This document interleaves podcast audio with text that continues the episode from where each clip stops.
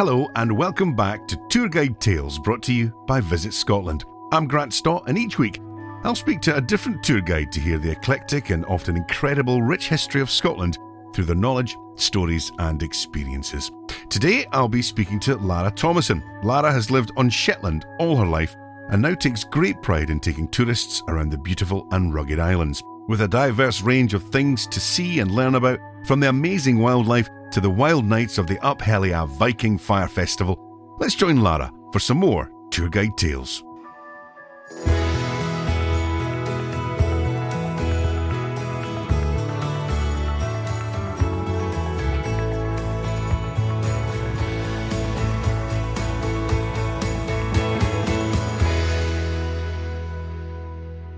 Lara, welcome to Tour Guide Tales.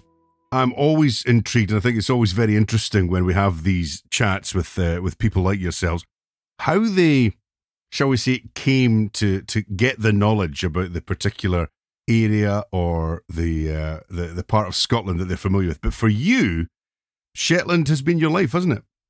Yes, I'm a born and bred Shetlander. My grandparents, great grandparents, mother, father, brothers, sisters, all uh, lived here all our life. So, um, no, just about every corner of the island, been all over it, and all its history and many stories to follow. So it's something that you've you've grown up with, and and you mentioned, you know, you grew up here, your your family grew up there as well, and you were working for the family business, which was car and bicycle hire. So was that the kind of was that your foot in the door, and sort of thought, well, you know what, people are coming to hire cars, hiring bikes. I've got these stories. Was that kind of how it all happened? Yeah, being in the family business for oh, well over 25 years, working with tourists every single day and, and watching how Shetland has progressed with tourism over the years made me more and more interested in showing people around the island and always telling them, you know, when they hire a car, where the best places to go and visit would be and, you know, give them a good cross section of the island. And that just made me more and more interested in wanting to learn more about the island. So I did the tour guide and green badge guide in 2016. And it was amazing how much more I did learn from that course and uh, found it very, very useful. And therefore started tour guiding also. It was interesting you said that you you know you'd seen how Shetland had, had changed and evolved over twenty years. Give us a give us an overview of that. Give us an idea of what it used to be like compared to how it is now. Well, when I first started with the car hires, then um, it was generally people coming up here for mostly the bird watching and really, to get up here, it's quite remote. So you've got a 14 hour ferry journey or a, quite an expensive one hour flight from the mainland of Scotland. And it wasn't really, you know, in the limelight for the for a place to visit uh, in the world. But as we became more and more, um, how would you say, it, prominent on TV and radio and and advertising, marketing throughout Shetland, people realised what we had to offer and uh, mini cruises started in the P&O ferries and more cruise ships started coming. Uh, last year we had oh, well over 120. So we've been put more and more on the map each year, bringing more and more people to, to Shetland and making them aware of what we have to offer. So I've seen a huge, huge increase in tourism over the years. And Shetland really does have a lot to offer. You touched on the, the bird watching aspect. The wildlife is is mm-hmm. huge, which we will get to. But before we get to that, um, Lara, give us give us a kind of a little brief sort of history and, and, geography of Shetland. First of all, give us an idea if we're looking at the map of Scotland, where would we where would we see Shetland? And also, I think what's also important about the history, the geography of Shetland, just how close it is to Norway. Yes, uh, Shetland is the most most northerly islands in the British Isles. So we're about 200 miles from uh, Aberdeen, uh, the mainland of Scotland, but we're actually nearer uh, Norway. Directly opposite. Our main town, Lerwick, is directly opposite Bergen in Norway. And we find this quite significant because we used to belong to Denmark and Norway up until 1469. And what happened then was um, King Christian of Norway and Denmark, his um, daughter, Princess Margaret, was to marry James III of Scotland. And uh, he didn't have enough money for the wedding, so he gave Shetland and Orkney away uh, as a dowry. So we were given away to Scotland way back in 1469. That's when we became Scottish, but our heritage is very much Viking, very much um, Norse. uh, our language, our place names, many things comes from the, the Norse connection that we had. So we're so far north, we're a bit slightly nearer Norway as we are Scotland, and therefore many people here still class themselves as more Norwegian as Scottish. Yeah, I was going to say, what, what do you what do you class yourself as, Lara? Scottish, Norwegian, or a bit of both? I class myself as a bit of both because I wouldn't like to offend anybody, but and the history is quite different. It does change quite a lot throughout the years from the Norwegian connection through to the Scottish connection. So it's both very interesting. Yeah, that, that's very much part of, uh, of of Shetland. That that strong Viking heritage that you you yeah. touched on there, and there, there's a lot of that celebrated throughout the year. Again, uh, we're going to touch on that, but I also want to just briefly mention how important Shetland was uh, for Norway in World War Two.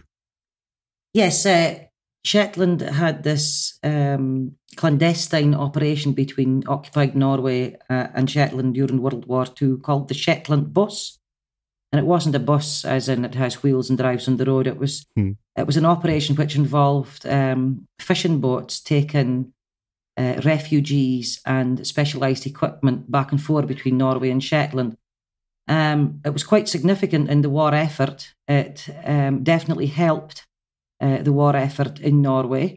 It was a very dangerous mission, whereas whereupon Norwegian fishermen would travel in the dead of winter uh, you know, really, really bad seas, the North Sea, uh, through the darkness, um, trying to avoid enemy fire and, you know, enemy boats, come into the huge, vast coastline in Norway and collect refugees and put in specialised equipment for them to help fight the cause.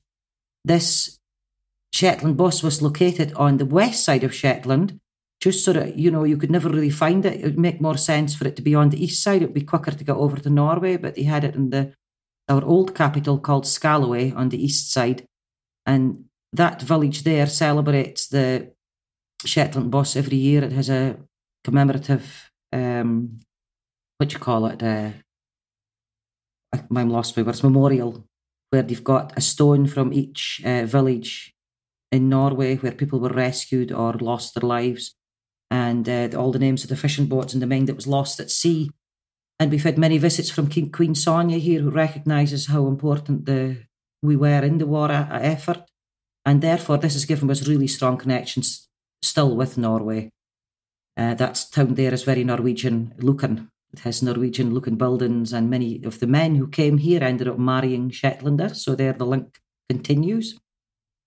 Uh, so yeah, the Shetland bus. Uh, there's so much I can tell you about the Shetland bus. It would take about five hours, but it's very interesting stories that um, came yeah, out of it. I bet. Yeah. I bet, and, and, as well as the, the, the memorial that you touched on mm-hmm. uh, annually, there's also a museum, I believe, in, in Scalloway, which uh, yes, which we have continues to keep the, the story. Yes, we have the wonderful museum called the Scalloway Museum, and it has you know general things in it. It's built right next door to the Scalloway Castle, which was built by uh, Earl Patrick Stewart in in the early 1600s. But the most of the museum is dedicated to the Shetland bus and all its um, interests and stories. All the uh, men who who travelled back and forth from Shetland, how many people they saved, what they brought with them. It has all the, the tools and equipment that they used, and has many books you can buy on the subject.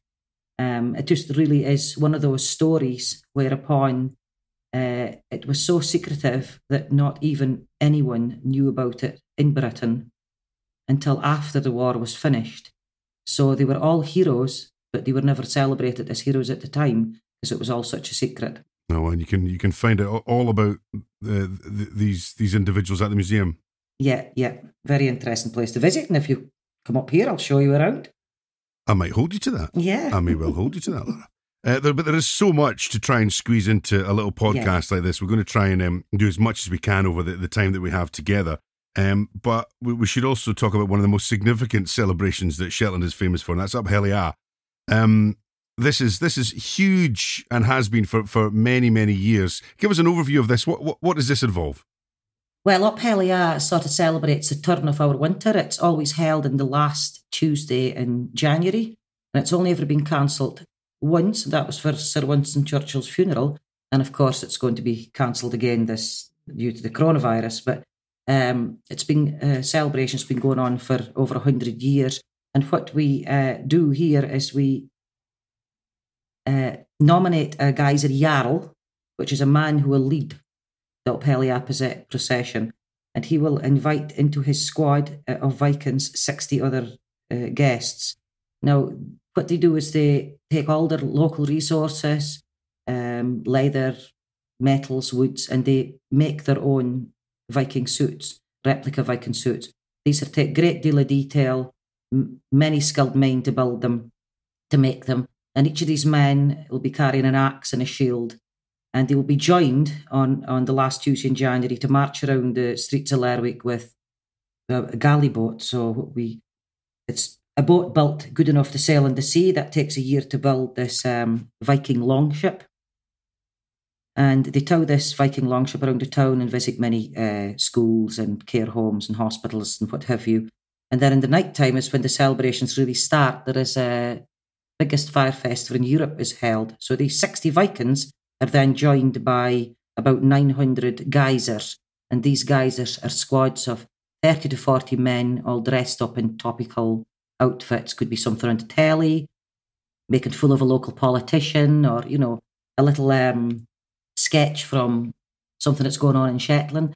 And these men will dress up in various different suits and they'll all carry a burning torch. And at seven o'clock, the light up begins. All the lights is put off in Lerwick and they march uh, through all the streets in our main town, uh, watched by thousands and thousands of spectators. It has really become a, a big tourist attraction also.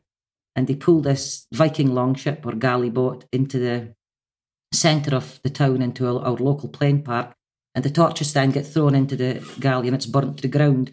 It's very difficult to explain it because there's so much smells involved and noise and roaring and you know it's it's windy and there's fire burning everywhere and the smell of paraffin coming off the torches.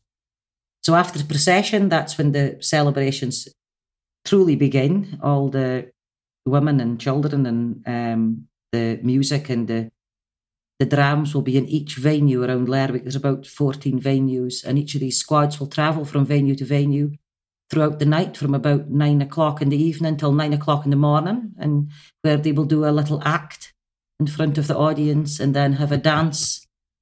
And this will go on for, well, basically all night. And then it's to bed for a couple of hours, and then it's up again for Hop Day, and the whole of Shetland has a big holiday for Up Helly Aa. So it's quite a recognised. Because I was going to say, how many days in total does it last? Well, the, the season starts in January and finishes in March. So, because right. we have uh, we have smaller That's ones. Quite a party. Yeah, we have smaller ones out um, out lying in little and other to, uh, other villages and islands. But the the Lerwick one itself starts Tuesday morning first thing, and it'll not finish until Thursday. But you have to remember all these the making of Up Helly Aa especially the Viking squad, which is the Guizer Jarl is selected 15 years in advance. So he has 15 yeah, was... years preparation before he becomes the Guizer Jarl and receives the key of the town. So he's elected 15 years before he actually yeah. gets yeah. gets the role, and that 15 years is spent preparing, building, creating, yes. making. Yeah, mm-hmm. and uh, then they have this one condensed year where all the suits and everything has to come together. So it's it's it's excellent for um, keeping people together through the winter time. It's a very good community, uh, big community involvement. Uh, you know, they're having to meet every week to discuss what they're making and and get together in many workshops and make things. So it's it's really good to get you through this dark winter nights that we have up here, because at the moment it's pitch black dark and it's only three thirty. Yeah. So. yeah, I yeah. can imagine. I can imagine, and it's interesting you say it's it's obviously a very important for the community. But are, are visitors welcome to, to join in? Yes, visitors are very welcome, and we have um, many people who arrive from all over the world to come to the to the Viking Fire Festival Up Helly Aa. And um, if you're lucky enough to get accepted into one of the venues, we do have our tourist office here. There is tickets that's put there specifically for tourists to come along and try to get into the nighttime event also. But the daytime event does last 14 hours. So there's plenty to see and do throughout the, the Tuesday, also throughout the day. Uh, it's a wonderful event. I can't really explain it very well on a on a on a podcast, but uh, I think you'll just have to come and see it for yourself. Absolutely, it sounds yeah. incredible. I was just trying to think what what would you know some of the foreign visitors what, what do they make of it when you know I can imagine their faces would be a picture, especially with all this the fire that's going on and the images oh, that we see in the in the ship. It is just like uh, watching the Game of Thrones or something. It is just fire, wind, water.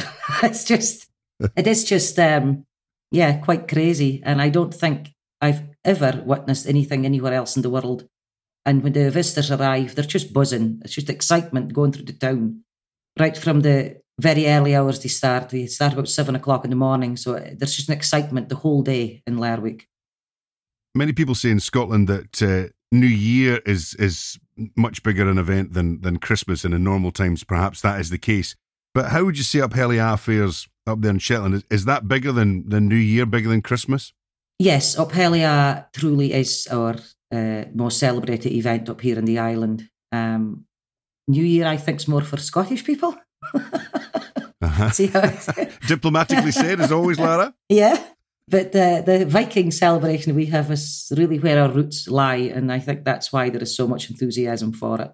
Well, I'm absolutely sold, and uh, mm-hmm. as soon as these um, restrictions ease, then I'm certainly got this on my to-do list. Definitely, yes, um, I like I like a long party, so I do. So that sounds like perfect for me. Yeah, it's almost like an endurance test if you're a lady and have to dance every single dance. Uh, your feet, oh, oof. yeah, you can hardly walk. I'll bring. I'll, yeah, I'll make sure I've got the blister plasters and the party yeah. feet with me. I'll I'll be yeah. ready. Um, right, Up Helly Aa, uh, one huge aspect of, of, of, Shetland, but let, let's also talk about St Ninian's Isle. Um, oh, yes, uh-huh. This is this is this is fascinating because this is this takes us back to 1950. A team of archaeologists came and they came to un, uncover a, a, famous chapel site, and then, well, I'll, I'll let you pick up the story. Yeah, um, St Ninian's Isle is a. I'll have to explain it. It's a, it's a beautiful island that's joined by a sand tombolo so it's the, it's the largest tombolo in the UK. So it's a beautiful white strip of sand that joins you on to the St Ninian's Isle. And on this island was a 12th century chapel that was built there by St Ninian. And uh, this team of archaeologists came to Shetland in 1958 uh, to try to, you know, uncover this chapel and see what treasures they could find. A schoolboy called Douglas Coutts, who um, asked if he could help. He was only 15 years old and he was at the school and he asked if he could help the archaeologists joined the dig and they, you know, sort of stuffed him in a corner and said, just dig over there out of the way. And within one hour, he uncovered this wooden box. And in it was one of the greatest finds in history. It was 28 pieces of uh, silver, uh, one of the greatest treasure finds in history. It was so uh, valuable and so important that it's actually found in the Edinburgh Museum now. And we only have replicas up here. But this 28 pieces of silver dated back to the Pictish era from the 8th century. And uh, we think what happened was when the Vikings started raiding uh, the islands about 1200 years ago, we think that the Pictish people must have buried this to hide it from the Vikings. And of course, you know, as time goes on and sand and soil moves and things get robbed and other things built, then when St. Ninian came along, he would have just built, happened to have built on the correct spot where they happened to be digging. Uh, on that archaeological dig. So the St Ninian's Isle treasure is a really beautiful set of brooches and, and pins and things like that. And if you go along the Edinburgh Museum, you'll be able to have a look and see what they are for real.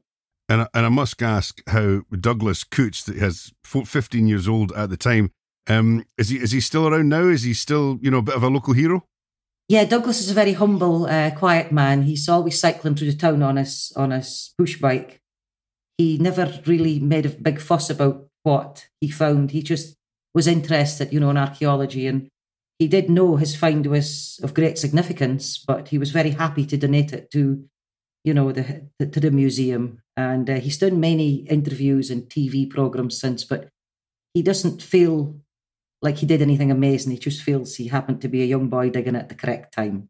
So I always used to wonder if some, you know, you hear the tales of people finding buried treasure and they then, you know, sell it and, be, you know, make a fortune and, and become rich. But this has not been the case for Douglas. He's quite happy to just hand it all over and, and let the, the story be told. Yes, let the story be told. And um, he's, you know, he's lived in Shetland all his life. He's only interested in what Shetland uh, has and and and to offer and the wildlife and the history and archaeology. So he's just really in, interested in Shetland and what it has to offer. He's quite happy to let Edinburgh look after it.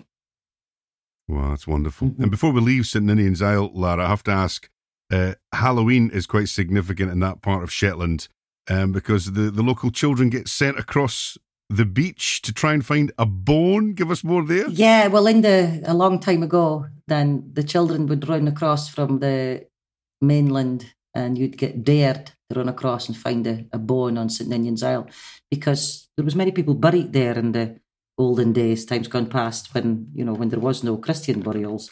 So there's actually many bones. The island of bones is one of the names it was once called, and yeah, you might come back with a bone, but you really don't know if it was maybe a cow, a sheep, or a human bone. is, is it's very macabre. You, done, did you did you ever do it in your youth? Yeah, we did it. The, I think my brothers dared me when I was very very young, but yeah. did you find a bone? I need to know. Yeah, and I don't know what it was. it's maybe best. It's maybe best not to know. I think. Yeah.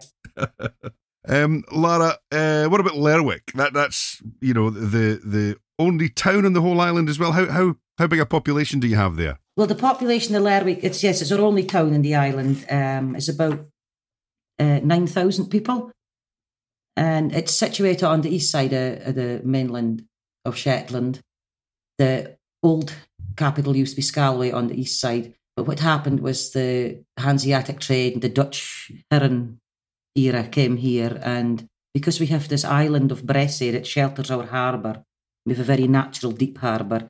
It seemed to be the logical place for boats to start trading and um, sheltering and things like that. So the town of Lerwick really started building up on the herring trade. So that got it to the status it is now. Uh, yes. Uh, so built on the on the on the herring trade, as you say. But then its shall we say status grew even more because of a certain book and TV series yeah, we have these famous Lodberries. So um, a Lodberry is actually a, a, trading booth. So what was originally built in Lerwick was these trading booths or these piers were built into the sea where the boats would, you know, bring their goods ashore. These trading booths were then turned into these piers. Sorry, were then turned into trading booths called Lodberries, and uh, built in the 17th century. So we have many houses in Lerwick built into the sea. They're quite um, special actually, and one of them is called the Lodberry actually, which actually belonged to my auntie Muriel and my uncle Tammy, and their house was used in the BBC series Jimmy Perez. I don't. know. It's called Shetland, and they've done about five series now. It's been a really famous program, being aired all over the world, which has made our tourism go um, completely crazy this last couple of years. And they use the famous house Lodberry as Jimmy Perez's house. So, but this house has been famous for many other reasons before that, but now it's certainly on the map. It's probably the most photographed house in the world at the moment, I think. It certainly is. What, what other uh, reasons for being famous uh, are there for this house? Well, this house be, being built, be, being so old and being built in the sea, it has the original loading stone um, right along its own private beach. It's right next to the house. The Viking name for that is Fladbjerg. And so you can see the original Viking pier there when you look over the wall. And also the boats that came in with their goods, they had many tunnels that ran under the main roads there. So they would smuggle, you know, the, the brandy and the tobacco underneath and put the proper goods up over the top. There's many smugglers' tunnels around there also. And because it's so unusual to have your, you know, your house built into the North Sea where the sea is crashing over the roof it's been visited by many people all over the world, dignitaries from all over. And my Auntie Muriel used to keep a, a logbook of everyone who visited, and there was some very famous people that's been in there. The, the house is quite quite interesting because it has, you know, these windows in the top gable where the wind will blow through. That's where you'd hang your fish to dry, and it has a derrick coming down over the front where that's where the goods would have been winched up. And you know, when you're actually living in the house, you can go right down under right down under where the sea is into the workshops below, and they flood. It's just so interesting to, to live there. Very difficult place to live because you've got to try and keep it dry and secure the whole time. But great fun jumping out the, the front window into the sea and swimming around in the summertime. Great place to play. Uh, learning to swim in eight degrees water. It's super. Yeah. Oh, I can imagine. I'm Yeah. getting cold just thinking about it. Yeah, well, we have many of these Lodberries dotted all over Lerwick. The, the, the main one is Jimmy Perez's house. Well, that, that's it's fascinating that it's it's being utilised and then you know being enjoyed again in, in such a, a, a public way through the through the books and, and the, the TV series Shetland, as you say. But some people might think that that could be a bit intrusive when when a big TV and film crew come to town because they do you know film there and they do kind of take over. How how's that been for the locals there? I think the Shetland series uh, has absolutely been wonderful. They've never taken over anything. They've been very, um, you know, polite in everything they've done. They've they've uh, you know asked the right people at the, at the right times, and they've if they've had to film on a road, they've they've closed the road at, at, at times that suits the locals. They've included the locals in every single series. You'll find just about everyone in Shetland has been in one of the series as an extra. so it's quite exciting when they arrive in town, and really nice. The whole uh, all the production team and the directors all very nice. We also have, of course, our very own Shetland star. Sandy the detective is our very own local Shetlander. And Lerwick, um, it's got an original Viking pier, which how far does this go back? Twelve hundred years. I've got my notes here. Yeah, the, the original Lodenstone is right next to the Lodberry.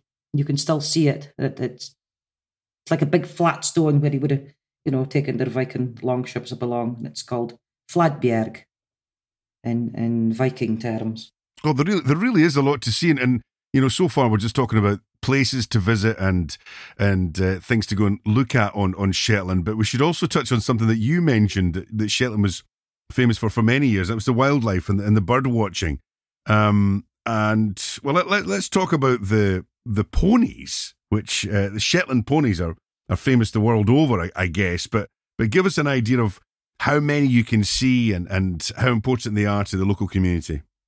Okay, yes, the wildlife in Shetland is just unbelievable. The Lodberries that we were just talking about, there's many otters around there. We've had orcas swimming you know, right past the front of the, uh, main town here.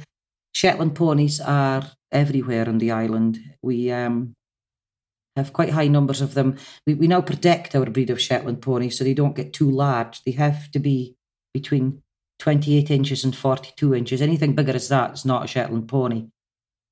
So the Shetland pony, you know, has obviously been here as our main form of transport for hundreds of years, and they would be been used on the crofts, which is a small farm, Scottish word, uh, around Shetland in the olden days to carry all the goods to market and plough the fields and things like that. Shetland pony being so useful because it it is very strong. It has a it's quite short legs and a sturdy body, but it can pull twice its body weight and carry as much. So that's why they've been so useful. And they were first found 3,000 years ago in a dig down at Jarlshof on the south end of the island. The first Shetland pony bone was found there. So we claim them as our own because we've never really heard of them anywhere else in the world. Because they are totally unique to, to Shetland, aren't they? Yeah, unique. They're unique in lots of ways too. They have um, they're very hardy, so they can weather out all year round. They have the special guard hair on their coats, which keeps them warm in the winter. So that you could, you know, put your fingers in a Shetland pony coat, and you can't quite reach the skin. So they're, you know, they keep themselves very warm in the winter time. They have really thick manes and tails, goes nearly to the ground, and this again protects them from the elements up here. You often find them sheltered in a, a little peat bank, you know, with their bum to the wind. That's how you find a Shetland pony. But we have beautiful ponies around Ireland. They're all they're made from beautiful colours, all different colours, and um, they're quite bad tempered though. Sometimes they would give you a good nip if you came too near them, so you have to be careful. And as you say, quite hardy. Um, in the 1950s, England took a lot of them for uh, for coal mines. Yeah, the the especially the black breed, they were taken from Shetland because they were so handy at going into the the small entrances in mines in England, and they could you know t- pull and carry lots of coal. So we lost a lot of ponies in the in the fifties, and therefore that's when we decided we'd have to protect our breed up here. And we have, you know, a hundred studs in the island now, and they all have to have their own passports and you know what have you. So the, the breed is well protected now. You wouldn't be allowed to be used for anything like that anymore. And is it is you know you, you mentioned there are there are hundreds of them to be seen across the island. Is it something that many people you know have? They have their own ponies. They have their own Shetland ponies. Yes, oh my goodness. Every young girl in the world wants a Shetland pony. It's the first thing you learn to ride uh, when you're younger. The most difficult things to learn on too. So if you can ride a Shetland pony, you could probably ride a, a thoroughbred in the Grand National. So yes, um, everybody has a pony. Well, not everybody has a pony, but anyone who has a, a bit of land, usually you'd find a pony somewhere on their croft, or you know, if they have a young daughter, they'll definitely have a Shetland pony. I once bought Wow. twelve at the pony sales with my pocket money. You bought 12? Yeah, my father wasn't very pleased when I came home with them all tied together. I had to put, put 10 of them back. I hope, I hope you had a lot of land. I hope you had a lot of land to put them on. No, I lived in Lerwick with a tiny front garden, so he was really quite annoyed at me. Yeah. And can, can, you, can you remember how much you paid for them? I think I paid 50 pence each. wow. I remember saving up for a long time to buy them.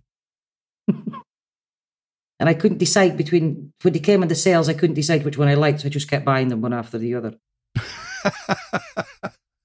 I can just imagine your father's face. Yeah. Dad, Dad, see what I've come home with 12 Shetland ponies on a rope. They're a bit more expensive now. We wouldn't be able to pay for 12 now. No, no. not.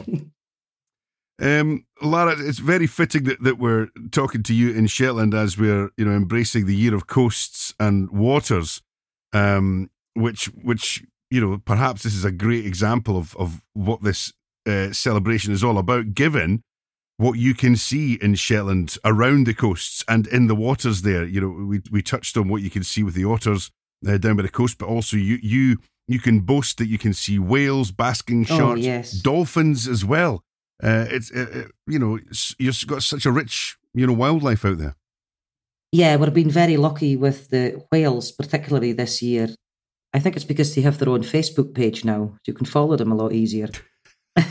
it's, it's definitely true. their typing skills? yeah, they always tell you where they are in Shetland now. But we've been very lucky with. We've seen quite well. I've I've actually managed myself to see three times the humpback whales around Shetland. They're just so majestic to watch.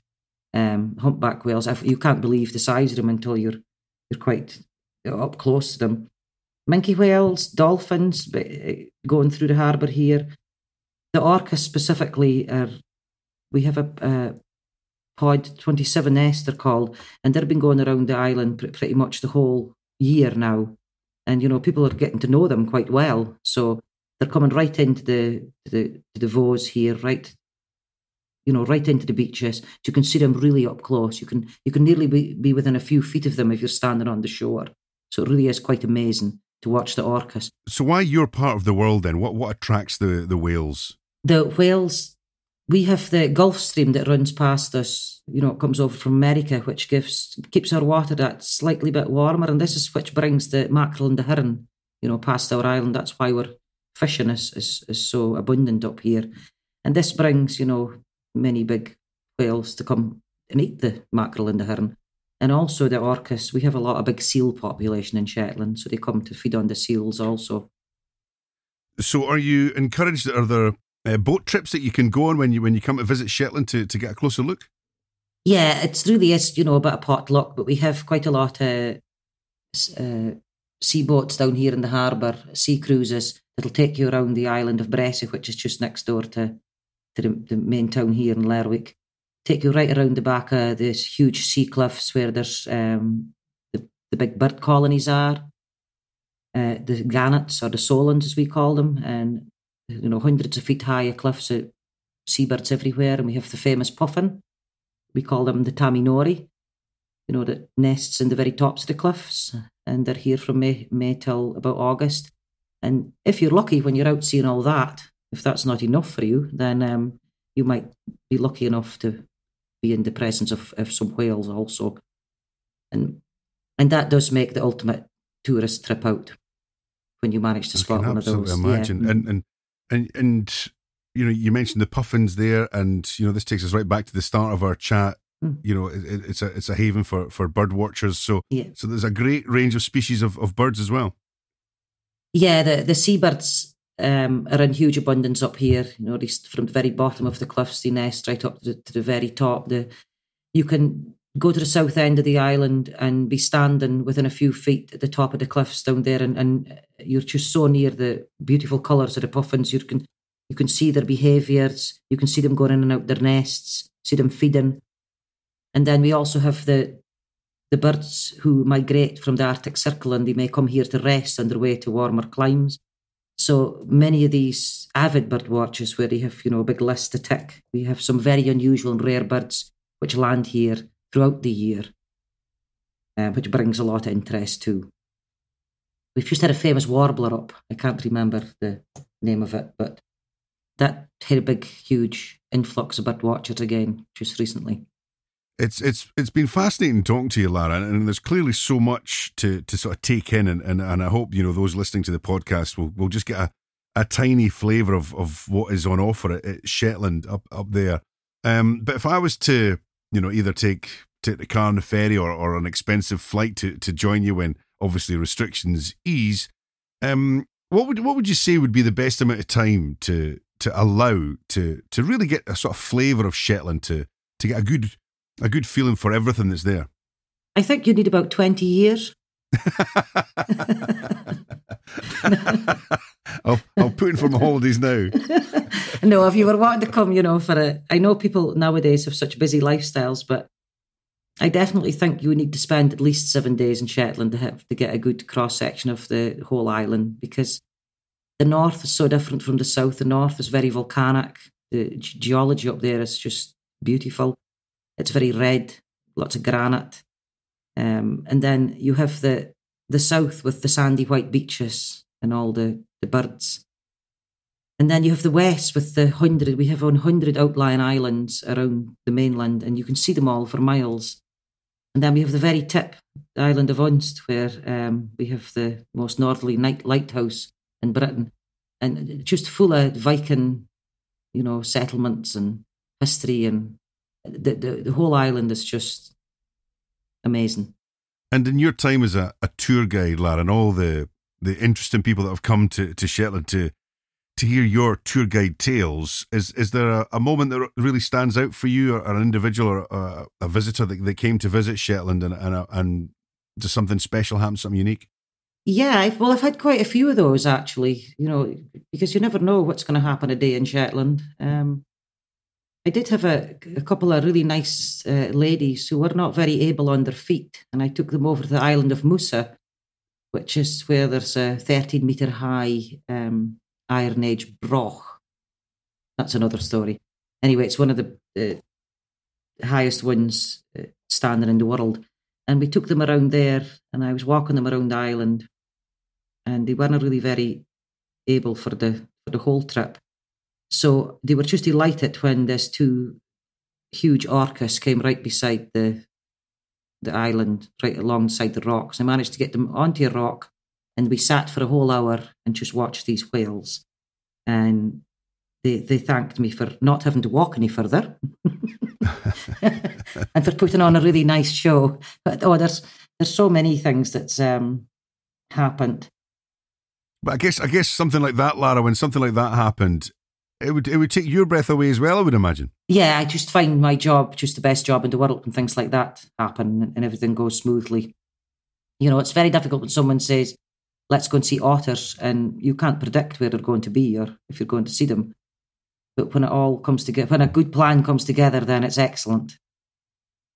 You know, if, you, if someone's only got a limited time and you can actually fill in what they actually want to see and you've actually managed to achieve that, it's quite satisfying and and I guess Shetland would would offer you know different things to enjoy at different times of the year. Um, you know, given you know the, the hours of daylight that you have uh, in the winter, but it's a sort of place you could probably visit at any time. That there would be there would be something to take in no matter what the no matter what the uh, month. Yeah, I feel if you were visiting the island, uh, Up Helly Aa is a huge pool because that is a winter activity. But the best times to come is when it's pretty much daylight all day May, June, and July is when you can you can explore so much more of the island when it's when it's bright daylight and see so much more things, and that is the most popular months of the year. And of course, it's a little bit warmer. It might even get up to about sixteen degrees. Oof, it's almost tropical. Yeah, well, actually, this last summer we've had it pretty good. It was, I think, we had twenty one degrees one day. It's like being in Mallorca. well, there you are. Shetland twinned with Mallorca. I can see that happening before. Yeah. um, Lara, it's been absolutely wonderful, fascinating talking to you. And uh, yeah, I mean, definitely, I've I have been up to Lerwick. It's a place I have visited, and it is absolutely stunning up there. I didn't spend anywhere near enough time, but definitely something to to make time for in my in my diary. And I will. I think I think Up Helly Aa is something that I need to experience. Yes, uh, you'll be very welcome to get in touch with me, and I'll show you around. I'll hold you to that. Lara, thanks for your time and thanks for joining us on Tour Guide Tales.